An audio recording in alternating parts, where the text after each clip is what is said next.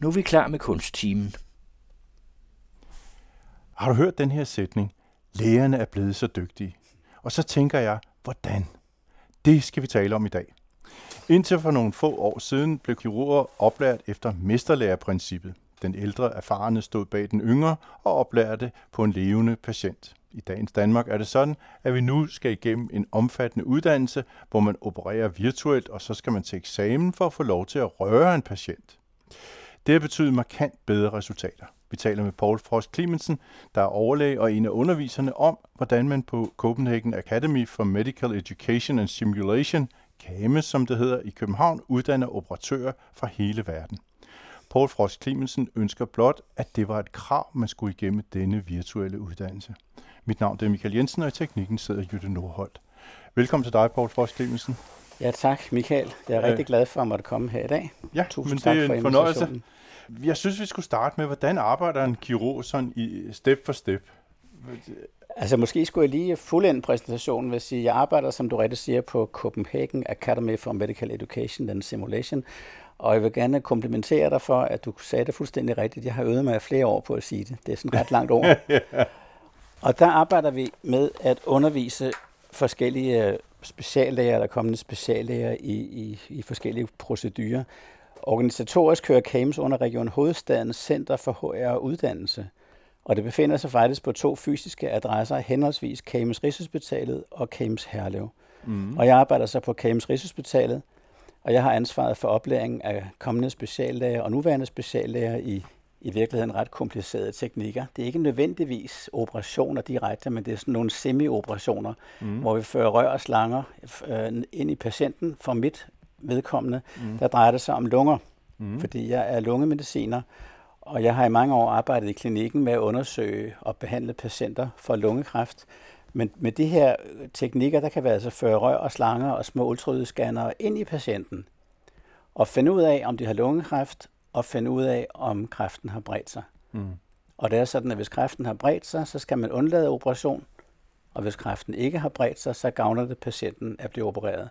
Det er bare lige for at fortælle dig, hvad det er for nogle teknikker, jeg arbejder med. Når du spørger om en operation, så vil jeg sige, at det, jeg arbejder med, det er øh, sådan en semi-operation, hvor vi med sådan nogle øh, endoskoper, kalder vi det for, med en lille det er en, en, en lang kikkert, man fører ind i patienten i lokalbedøvelse med en ultralydsscanner Ude i spidsen, der kan vi tage vævsprøver med en 4 cm lang kanyle inde i mm. midten af brystkassen, lige ved siden af hjertet og mm. ind i lungerne.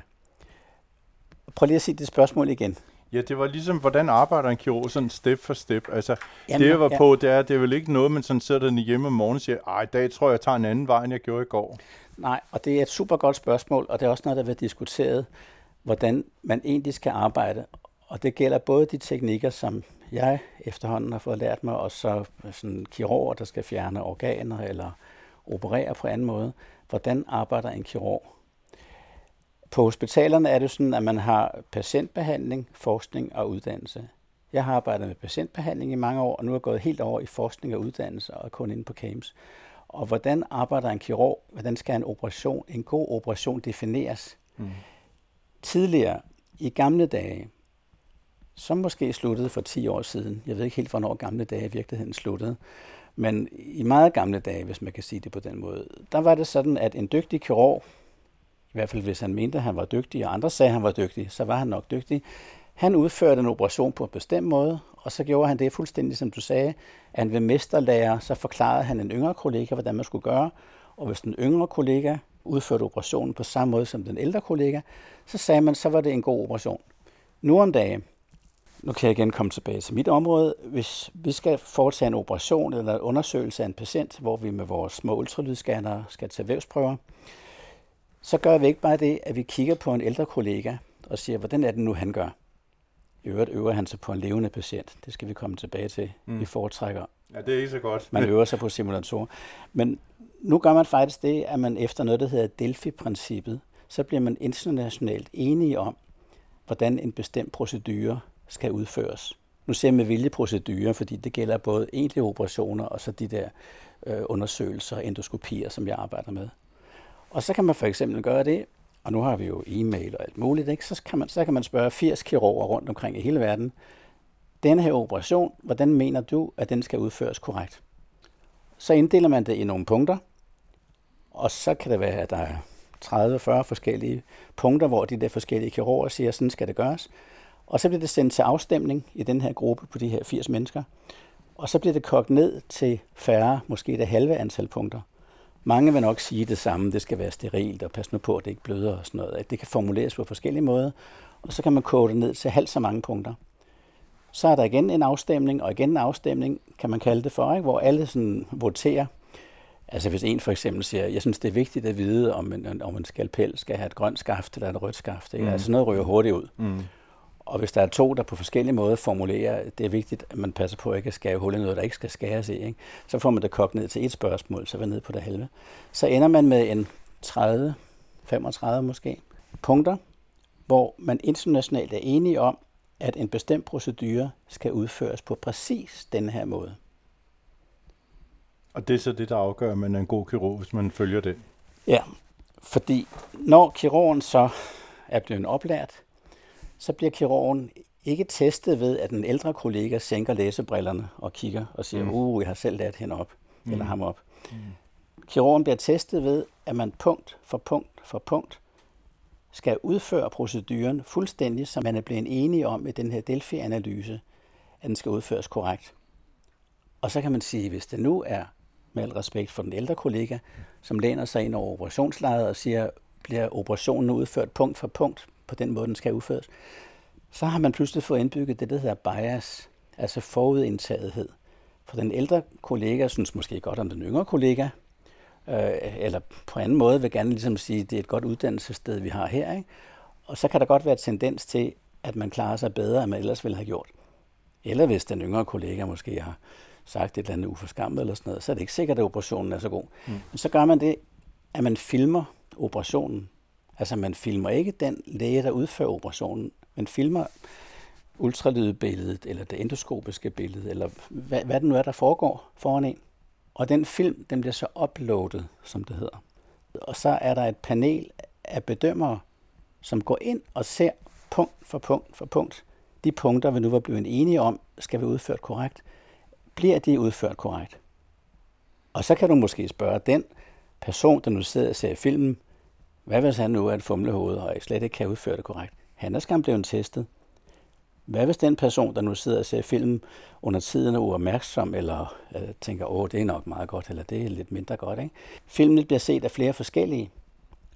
Og for at sige det lidt kort, så skal de film, der bliver set igennem, de skal så punkt for punkt. Når den, der bedømmer, ser filmen, der er det sådan, at bedømmeren skal være enig med sig selv. Altså hvis han ser den samme film flere gange, det er umuligt at se forskel. Uh, han skal være enig med sig selv, og han skal være enig med nogle andre inden for nogle grænser, man kan beregne statistisk. Hvis kirurgen, du nævnte så, at det var en mm. kirurg, er i stand til at udføre operationen, så han punkt for punkt lever op til de krav, der er stillet, så kan det være, at han består, og dermed kan komme videre og operere. Og jeg må sige, den test, som jeg nu har fortalt om, det er så, ja, det er så en såkaldt valideret test. Testen har også været til eksamen.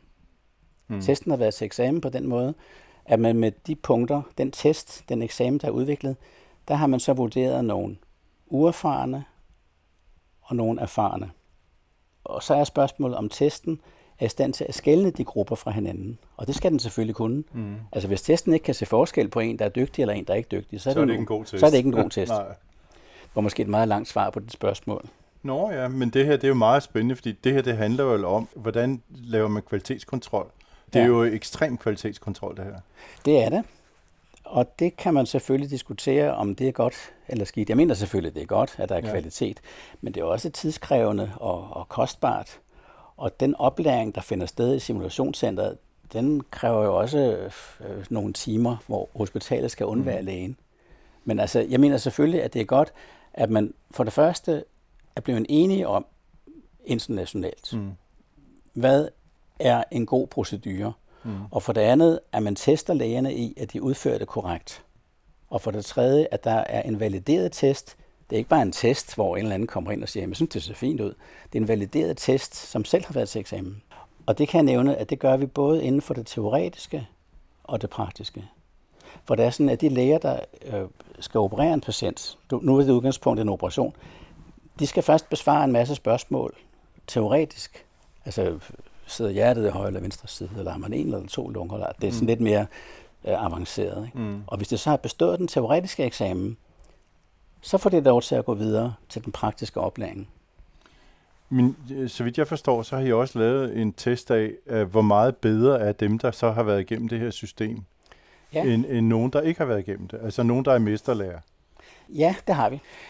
Der kan jeg så nævne, at når den her patient skal undersøges for lungekancer, så skal man føre et endoskop, altså en lang kigger ned i luftrøret, og med en lille ultralydsscanner se, om der er forstørrede lymfeknuder, om der er kræft i dem osv. Det er bare lige for at fortælle, hvad selve proceduren går ud på. Men der har vi i 2015 foretaget en såkaldt randomiseret undersøgelse, et lodtrækningsforsøg. Og nu er det sådan, at man taler om lodtrækning, så er der måske nogen, der standser op og siger, hov, skal vi sådan spille plat og krone med patienternes mm. liv og sådan noget. Men det er ikke det, vi gør her. Det er en undersøgelse, og nu siger jeg meget, så nu, og nu siger jeg vi, det er mm. måske et lidt flot ord, fordi det er en, der hedder Lars Konge, mm. jeg arbejder sammen med. Mm. Han er professor i medicinsk uddannelse. Han har været som kirurg på Rigshospitalet. Nu er han professor på CAMS og ansvarlig for forskning. Han er meget, meget dygtig. Og ham har jeg den store glæde og ære at arbejde sammen med. Men der gjorde vi, og ham der stod for det, mm. vi gjorde så det, at vi tog en række forskellige læger, som skulle lære denne her komplicerede procedure. EBUS hedder den nu, mm. det er så et ord, vi må huske, hvor man skal undersøge de her patienter. Og så gjorde han det, at i den ene arm, som det hedder, halvdelen af lægerne, han sagt lod, halvdelen af lægerne, de blev sendt ind på hospitalet, og der skulle de så lære proceduren ved at undersøge patienter. Og de stakkels patienter, de bliver jo lagt i narkose, og, og så skal man stå der og prøve, om man kan finde ud af det. Og den ældre læge, han læner sig interesseret frem og, mm. og ser, hvordan går det nu, og så videre. Det er den ene gruppe, sådan plejer man at gøre. Og den anden gruppe, de kom så ind i simulationscentret og blev oplært virtuelt med, med skærme og computer og meget naturtro oplæring, ligesom en flysimulator. Og så lød spørgsmålet, hvem klarer sig bedst bagefter? Og ikke hvem klarer sig bedst, når det skal udføre proceduren i en simulator. Fordi det er klart, dem der har ja, de bliver bedre. prøvet en raketmaskine ja. eller et computerspil, ja, ja. de skal sgu nok være dygtige, ikke, ja, ja. hvis de bliver testet i computerspillet. Mm. Nej, vi filmede dem ude hos patienterne. Der optog vi det her film, og så havde vi nogle bestemte kriterier, punkt for punkt for punkt, hvor man så skulle krydse af, hvordan gjorde man hvad. Og ingen kunne selvfølgelig se, altså ingen af de her bedømmere, jeg var selv en af dem, mm. der så filmen igennem, kunne se, hvem der var oplært på den ene måde, eller hvem der var oplært på den anden måde. Og det viste sig så, at de læger, der var oplært simulationsbaseret, de var langt dygtigere. Mm. De klarede sig meget, meget bedre, end de læger, som var oplært ved, at de havde eksperimenteret, det lyder så negativt, altså de havde, de havde øvet sig, hedder det. Mm. De havde øvet sig på patienter. Så det er videnskabeligt bevis, kan man sige. At det kan betale sig at, at lære noget, før man begynder på patienter. Ja, vi ja. øver os ikke længere på patienterne. Det er jo meget betryggende som patient. Men, ja, men ja, er det her 10 ja. år siden, at det her skifte kom? Jamen altså, skiftet kommer jo gradvist, fordi der er jo fordele og ulemper ved alting, og nu mm. kunne jeg så godt prøve at sidde og fokusere på alle fordelene, mm. som er, at vi ved, at det skåner patienten, og det er billigere for hospitalerne. Vi skåner også apparaturet, og, og der er en masse fordele ved det. Hvis man skal se lidt på ulempen, du ved, journalister, de vil, altså ja, gerne, ja. de vil gerne have forskellige nu meninger. Nu tager du mit job. Nå, nej, det er ikke for at tage over noget nej, på nej, dig. Nej, det er fint. Men altså, hvis man kun nævner det, der er godt, ja. så siger journalister, at det gider folk ikke at høre på. De vil jo. gerne have en modsatte mening også. Her kan man også sige noget dårligt om det. Mm. Og det prøvede jeg faktisk at tænke lidt over, inden jeg skulle ind og tale med dig. Kan man overhovedet sige noget dårligt om det, som jeg brænder for og synes er super godt? Og der spurgte faktisk en medicinstuderende i går, der sidder mm. bag skranken i CAMS, og han sagde, du må tænke på, at hvis du har en læge, der skal oplæres i den her procedure, så skal vedkommende ind på CAMS og gå sammen med dig en time eller to en dag. Det er tit flere dage. Og så skal hospitalet undvære den læge. Og der er jo meget stor mangel på speciallæger. Det hører vi om i aviserne hele tiden. Så en afdeling kunne måske have haft mere glæde af den speciallæge, der sad i et ambulatorium og så en masse astmapatienter 10-20 astmapatienter, i stedet for at den speciallæge skulle gå ind med sådan nogle briller på og computerskærmen og lære en procedure inde i simulationscentret. Så det skal man bare huske. For det første, hospitalerne skal undvære lægen. Og på hospitalerne er der meget fokus på produktion. Men vi skal jo ikke glemme uddannelse og forskning. Men hvis der er for meget fokus på produktion, så får man ikke uddannet lægerne ordentligt. Og jeg mener selvfølgelig, at hospitalet må undvære den læge og komme ind i vores simulationscenter og blive dygtig, før han bliver sendt tilbage i klinikken. Det andet, man skal tænke på, det er, hvem skal betale alt det her? Og det kan jeg ikke rigtig svare på. Er det hospitalerne, eller er det afdelingsledelsen, hospitalsledelsen, eller regionerne, eller patientforeningerne? Altså, jeg er ikke politiker, og jeg har ikke forstand på penge. Men jeg vil bare ligesom bringe de her ting ind i samtalen. Mm. At man også kan se på noget, der måske kunne kritiseres ved det her uddannelsessystem, som altså bevisligt er super, super godt og gør, at lægerne bliver meget dygtigere, end hvis de bliver uddannet på den sædvanlige måde. Men altså, jeg kunne da godt komme med den kritik, der vil være, hvorfor det her ikke sket for længst? Det er der flere grunde til. En grund er jo, at den her teknik ikke har eksisteret tidligere. Der er også en vis træhed og konservatisme med al respekt i systemet. Ikke? Ja, ja. Altså hvis kirurger i årtier har været oplært efter mesterlærerprincippet, og så kommer der pludselig nogen og siger, nej, nu skal jeg kigge på en computerskærm, ikke? Ja. og så tester man dem, og så klarer det sig måske ikke særlig godt som tegn på, at testen slet ikke fungerer. Altså, man skal lige vende. Det tager lidt tid, øh, inden man kommer op ja. på startbanen der. Ja, det gør mm. det. Ja. Det er de to væsentligste grunde til, at det ikke er sket før. Men nu læste jeg jo lidt på jeres hjemmeside, derinde på Kames hjemmeside, eller på, det, det synes jeg var vældig interessant. Der står noget om, hvad hedder det, AI, altså artificiel intelligens, øh, og som jo øh, er virkelig oppe i tiden. Altså for den, den anden dag hørte jeg et radioprogram, der handlede om, at vi snart skulle betjene sig robotter. Man gik ind og sagde noget, og så sagde robotten, hvad der fejlede og sådan noget. Det er jo fuldstændig vanvittigt. Men i den her sammenhæng, når man sidder og kigger på jeres hjemmeside der, så fortæller den jo noget om, at man ved at samle en hel masse data sammen, så bliver man faktisk meget klogere. Øh, fordi man kan se noget. Altså et sted, det var for eksempel nogen, der var ved at lave en database over forskellige former for modermærkekancer, som mange mennesker får. Det er svært at se, og det, der, er, der er nogen, der tager fejl, og, og øh, som regel er der ikke, men der er stadigvæk nogen, der tager fejl. Og så har de så lavet en, en kæmpestor database, sådan så man faktisk kunne blive dygtigere til at se det. Altså se, hvad for noget ser malint ud så man ikke bruger penge og tid på at fjerne nogle, nogle tumorer, der i virkeligheden øh, overhovedet ikke betyder noget som helst. Og det er der til synligheden ganske meget. Det synes jeg, der er en mægtig god måde at bruge artificiel intelligens. Det er jo de store tals lov, man sætter sig ned og kigger på, hvordan ser det ud. Nu er det jo bare sådan, at mennesker jo ikke er statistik, men vi, kan vi nærmer os jo statistik. Vi er ikke statistik. Altså kunstig intelligens, som du beskrev det her. Mm, det er en meget simpel form, kan man sige. Nej, men det er ikke det, vi direkte arbejder med på CAMS. Nej. Uh, der arbejder vi med uddannelse af kommende eller nuværende speciallæger i at mm. udføre procedurer. Mm. Kunstig intelligens, det overlapper jo i og med, at det også drejer sig om computer, som mm. vi bruger inden på CAMS. Ja.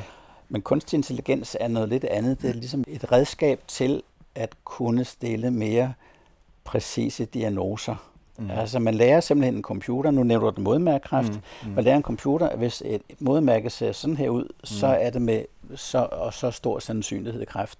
Det kan man også gøre med alle de der små pletter i lungerne, vi alle sammen har, hvis man scanner til strækte mange mennesker. Så finder vi jo små pletter. Mm. Der prøver man også at udvikle nogle computer ting, som så kan... Som siger, hvad går, hvad går den gale vej? Ja, hvad går den gale vej? Hvis du skal have nogen til at fortælle om kunstig intelligens, så skal du nok have en anden ind i studiet end mig. Jeg har mere forstand på uddannelse. Ja. Men kunstig intelligens kan nok erstatte til en vis grad læger eller øge deres træfsikkerhed.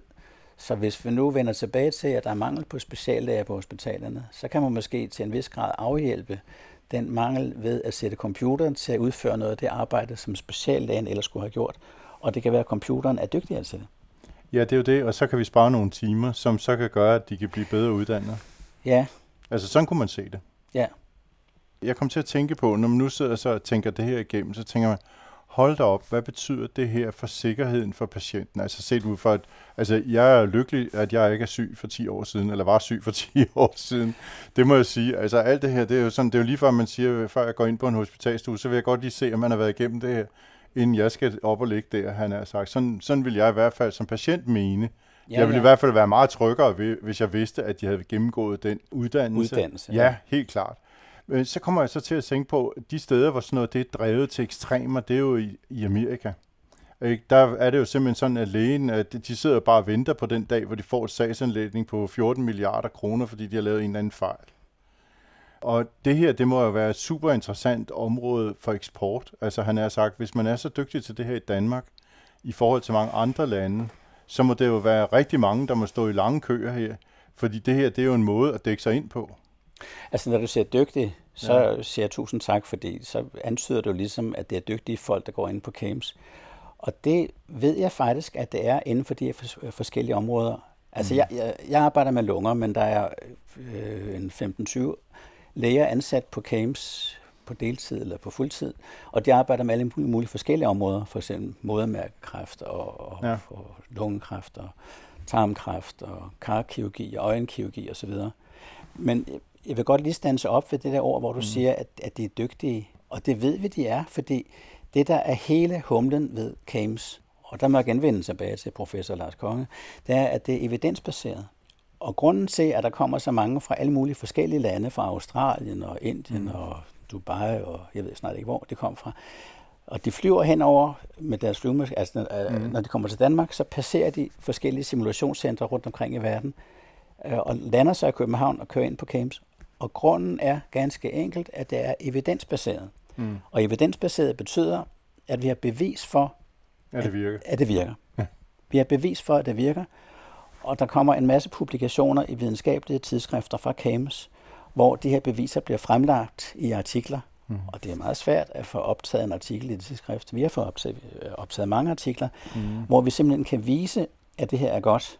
Nu nævnte jeg før et eksempel, og det var den her randomiserede undersøgelse, hvor halvdelen af lægerne blev oplært ja. på de stakkels patienter, og ja. halvdelen blev oplært i simulatorer, og så er det dygtigere, når det har været oplært mm. med sidstnævnte metode. Men der er en lang række publikationer, også med hensyn til de enkelte procedurer, hvordan de skal udføres, som beviser, at det her det virker, og det er godt. Og så kan man måske sige, jamen skal vi så ikke lave sådan et center på hver eneste hospital, eller hver eneste region, eller på hver eneste afdeling? Og det kunne man måske godt overveje, men det er altså øh, kompliceret og meget kostbart apparatur. Og hele den der evidens, der ligger til grund for, at CAMS fungerer, skal man så bygge op igen og få etableret på de forskellige centre rundt omkring. Og det der ved man alt for dyrt. Altså hvis man skulle gøre ja, det på alle hospitaler i hele Danmark. Og erfaringsmæssigt, så der er jo nogle hospitaler eller en afdeling, så køber de sådan en simulator, og så står den i et hjørne, indtil den går i stykker, og så kommer man hen og prøver på den. Og det ved vi, at det fungerer ikke. Tidligere, da jeg begyndte inden for det her område, så var jeg meget imponeret af den øh, virkelighedsnærhed, der var, hvor naturtro der var, når jeg så de forskellige operationer. Og jeg tænkte, det er super flot, og det er nok en af grunden til, at de enkelte hospitaler og enkelte afdelinger ikke kan have det her udstyr. Det jeg siden har lært, det er, at det der er det aller, aller vigtigste, når man træner lægerne, det er en eksamen. Det, at der er en eksamen tilknyttet, det gør, at de er dygtige. Og der er forskellige undersøgelser, der har bevist det. Øh, jeg husker, der var en undersøgelse, der var nogle engelske øjenlæger, der skulle lære et eller andet, jeg ikke har forstand på. Øh, skal vi sige, der var 50 øjenlæger. Og så skrev man en mail til dem, vi glæder os til at se jer på kurset, øh, vi håber, det bliver godt. Til halvdelen, der skrev man, bemærk, at der er en eksamen efter kurset. Altså disse magiske ord. Alle deltog i det samme kursus, alle øh, skulle lære det samme, alle fik øh, den samme undervisning, alle kom til eksamen. Halvdelen havde fået en advarsel på forhånd. Den anden halvdel vidste ikke, at de kom til eksamen. Og det viste sig så, og det viste i mange sammenhænge, at de deltagere, de læger, der vidste, at de ville blive stillet til regnskab, de hørte efter. De kunne deres ting. De klarede sig langt bedre, end dem, der ikke vidste, mm. at de skulle til eksamen. Så det her magiske tryllestøv, kan jeg godt lide at kalde det, at man bare lige putter de her få ord ind, Bemærk, der er en eksamen efter kurset. Det gør, at folk hører efter, og de klarer sig bedre. Så det, det lægger vi meget vægt på, at der er en eksamen, både med det teoretiske og det praktiske, og der er også en eksamen i og med, at de kommer ud hos patienterne og skal bevise, at, at de er blevet dygtige. Så ordet eksamen kan oversættes med tryllestøv ud over undervisningen. Hvor mange mennesker har jeg haft igennem det derinde? Det er jo, det er jo, der er jo mange mennesker ansat, kan jeg se. Jeg kender faktisk ikke det præcise tal for de andre specialer, men øh, 100 tusindvis, afhængig af hvilket speciale du ser på. Altså, spørgsmålet er jo svært, fordi nu vil jeg igen vende tilbage til noget, jeg ved noget om, det er den der EBUS-uddannelse. Mm. Der har vi en teoretisk uddannelse, hvor vi tager 60-80 ind ad gangen og underviser i et auditorium, hvor de så ser os udføre procedurerne, og de får noget teoretisk undervisning i nogle dage. Hvis de klarer den teoretiske test, så kommer det videre til en praktisk oplæring. Og der er det sådan, at de her, skal vi sige, 80 læger, der har siddet i auditoriet, de kan så vælge enten at komme til Heidelberg, Tyskland, eller Amsterdam, eller Athen, eller København, eller til Italien, to og to. De kommer til mig i tre dage ad gangen, to og to, og bliver oplært. Og når de så består den praktiske test hos mig, efter at have bestået den teoretiske eksamen på nettet, så skal de uploade film. Så når du spørger, hvor mange kommer igennem, så må man jo så også... det der med at uploade film, det har du ikke kontrol over? Jo, jeg, jeg, jo, jo, det har jeg kontrol over. Men er det nogen, der er igennem os, eller er det nogen, der er igennem European Nå, Respiratory ja. Society, som ja. det hedder, som vi er en del af? Ja. Så det afhænger lidt af, om man ser på, hvor mange der kommer igennem sådan på europæisk plan, eller ja. hvor mange der kommer igennem i vores butik herovre på Rigshospitalet. Ja, ja. Men man kan gå ind og se det på hjemmesiden kames.dk. Der er tal for, for hele muligheden. Det interessante ved den hjemmeside er faktisk, at uh, det kan godt være, at den henvender sig til læge, men mm-hmm. selv jeg er ikke uddannet læge, men jeg kunne godt forstå, hvad der står, og jeg kunne faktisk godt læse den og få noget ud af det. Jeg synes, det var faktisk en meget spændende hjemmeside. Så hvis man er en lille bitte smule interesseret i det her sundhedsaspekt, eller den her del af verden, så er det faktisk en ret sjov hjemmeside at sidde og køre lidt rundt på, for der står nemlig også nogle af de projekter, som I arbejder på, og som I prøver at eftervise, eller hvad for nogle hypoteser, der er. Sådan det er meget spændende læsning. Det glæder mig, at du siger det. Jeg synes også, det er en meget, meget flot hjemmeside, og den er overskuelig, og jeg synes også, at det er vigtigt, at man får det forklaret på en måde, så almindelige mennesker forstår det. Men i virkeligheden synes jeg, det er ret nemt at forstå. For det første, vi øver os ikke længere på patienter. Og det er videnskabeligt bevist, at det er bedre ikke at tage stakkels levende mennesker og lægge dem i narkose og så eksperimentere med dem. Det er bedre at gøre det en simulator. Og for det andet, at vi har de der krav til, hvordan en procedure skal udføres, når den mm. bliver udført korrekt. De to ting det håber jeg så på en eller anden måde fremgår hjemmesiden, og ja, det, det kan det. jeg se på dig. Det, ja, det, det, synes det, det, det synes jeg i hvert fald. Det er det, jeg ja. sidder tilbage med, før jeg nu mødte dig her. Så kunne jeg godt tænke mig at slutte med et spørgsmål, som jo er det kæmpe store spørgsmål. Hvordan ser du fremtiden i det her? Fremtiden vil være simulationsbaseret undervisning, og det siger jeg ikke bare, fordi det er mit store interesseområde og noget, jeg brænder for. Men jeg mener, der er så stor evidens for, at det er langt, langt bedre at skåne patienterne for oplæring, og det er langt, langt bedre at stille specifikke krav til operatøren, der udfører undersøgelsen. Så jeg tror, at fremtiden vil være, at der i langt, langt højere grad vil være denne her evidensbaserede, simulationsbaserede undervisning med krav til kompetencer, i stedet for mesteroplærer øh, mester, hvad mester jeg kan snart ikke huske, hvad det hedder. altså, altså, hvis du nu var en tømrer for eksempel, ja, ja. eller en murer, ja. Og, og, så viser jeg dig først, hvordan du slår et søm i, så kan du selv Ja, og nu kan du se, om du kan ramme sømmet. ja, nu kan du se, om du kan skære det der bræt lige af. Ikke? Og ja. hvis det ikke går, så tager vi bare en ny patient. Ikke? Altså, det, må man, det må man bort fra. Ja. Så jeg ser klart, at fremtiden rummer evidensbaseret, simulationsbaseret oplæring, hvor man tester lægerne efterfølgende og ser, at de kan leve op til nogle specifikke kompetencer med en valideret test. Det mener jeg må være fremtiden. Det jeg ikke helt kan bygge ind i fremtiden, men det er mere fordi, jeg ikke har forstand på det. Altså, måske vælger jeg ikke at have forstand på det. Men det der med, hvem skal betale, det ja, ved jeg ikke. Men altså lige nu kan vi jo bruge, eller? nogle gange kan vi jo bruge 20 millioner på et menneske og holde det i live, så må det ja. her jo være relativt billigere end 20 millioner ja. per patient. altså det, det kan jo dybest set, og plus det, at der vil også være noget produktions, hvis man ser det her hospital som en, en fabrik, så, ja. så er der noget produktionsfremmende i det her. Det går noget hurtigere, øh, hvis vi får behandlet de rigtige mennesker for de rigtige ting, i stedet for de forkerte mennesker. Fuldstændig enig. Fuldstændig altså, så, så det er jo en form for en rationalisering. Altså, jeg kan huske på et tidspunkt, hvor jeg inde på et hospital, så var der en, der sagde til mig, at du, hvis du bare ligger der i sengen der, så kan vi nok sørge for, at du kommer rask ud. Så man føler sig ligesom, man var på sådan en samlebånd. Ikke? Men uh, det her, det må jo være sådan et spørgsmål om, at man, uh, der, sætter, der er en økonom, der sætter sig ned og regner lidt på det der. Det kan jeg ikke forestille mig, at det giver, giver positiv bundlinje. Så det må være i sig selv er måske en udgift, men senere en besparelse. Jeg er helt enig. Men altså, det kræver selvfølgelig også, at man kan se ud over et uh, finansår af gangen og sådan nogle ting. Og det, det er måske svært for nogle økonomer, det ved jeg ikke, eller måske mere politikere. Ja. Øhm, jeg tror ikke, jeg har flere spørgsmål. Er noget, vi ikke fik snakket om, som du har lyst til at sige? Jeg havde lyst til at sige, at det, der er det helt afgørende, og det, jeg synes er det vigtigste, det er, at man hele tiden, når man får præsenteret sådan nogle nye teknikker, enten det er operationsteknikker, eller simulationsbaseret oplæring, eller hvad søren det er, at man hele tiden lige prøver at stoppe op og sige, er det her noget, der gavner patienten? Mm. Vi skal se på patienterne. Det er patienten, der skal i centrum. Og jeg kunne rigtig godt tænke mig, og det er også, når du spørger om fremtiden, at vi fik mere og mere evidens for, fordi vi har ikke så meget evidens for det, men at vi ligesom fik koblet den simulationsbaserede oplæring og undervisningen og testen til, at det igennem mange led endte med at vise sig, at det så gik patienten bedre. For nu har vi to sider talt om, om, om computer og alt muligt. Det, her, ikke også? det er jo sådan noget teoretisk statistik. Og først her, det her, i slutningen, der vender vi så tilbage til at spørge, ja. hvad mener patienten om det? Går ja. det patienten bedre? Ja. Det synes jeg, man det hele tiden skal have sig for øje. Men det kunne jeg godt tænke mig at lave et program om, der handler om det der, virker det her for patienten, overbehandler vi? Eller hvad gør vi? Diagnostiserer vi dem rigtigt? Ja. ja, uh, alle de der ting, det er jo det, du lige sådan har fat i flien af her. Præcis. For ja. det, det synes jeg er vældig spændende. Ja. Det tror jeg, vi tager et andet program. Vi siger tusind tak. Det var Orle Paul Frost Clemensen, og i teknikken har vi haft Jytte Nordholt, og mit navn det er Michael Jensen.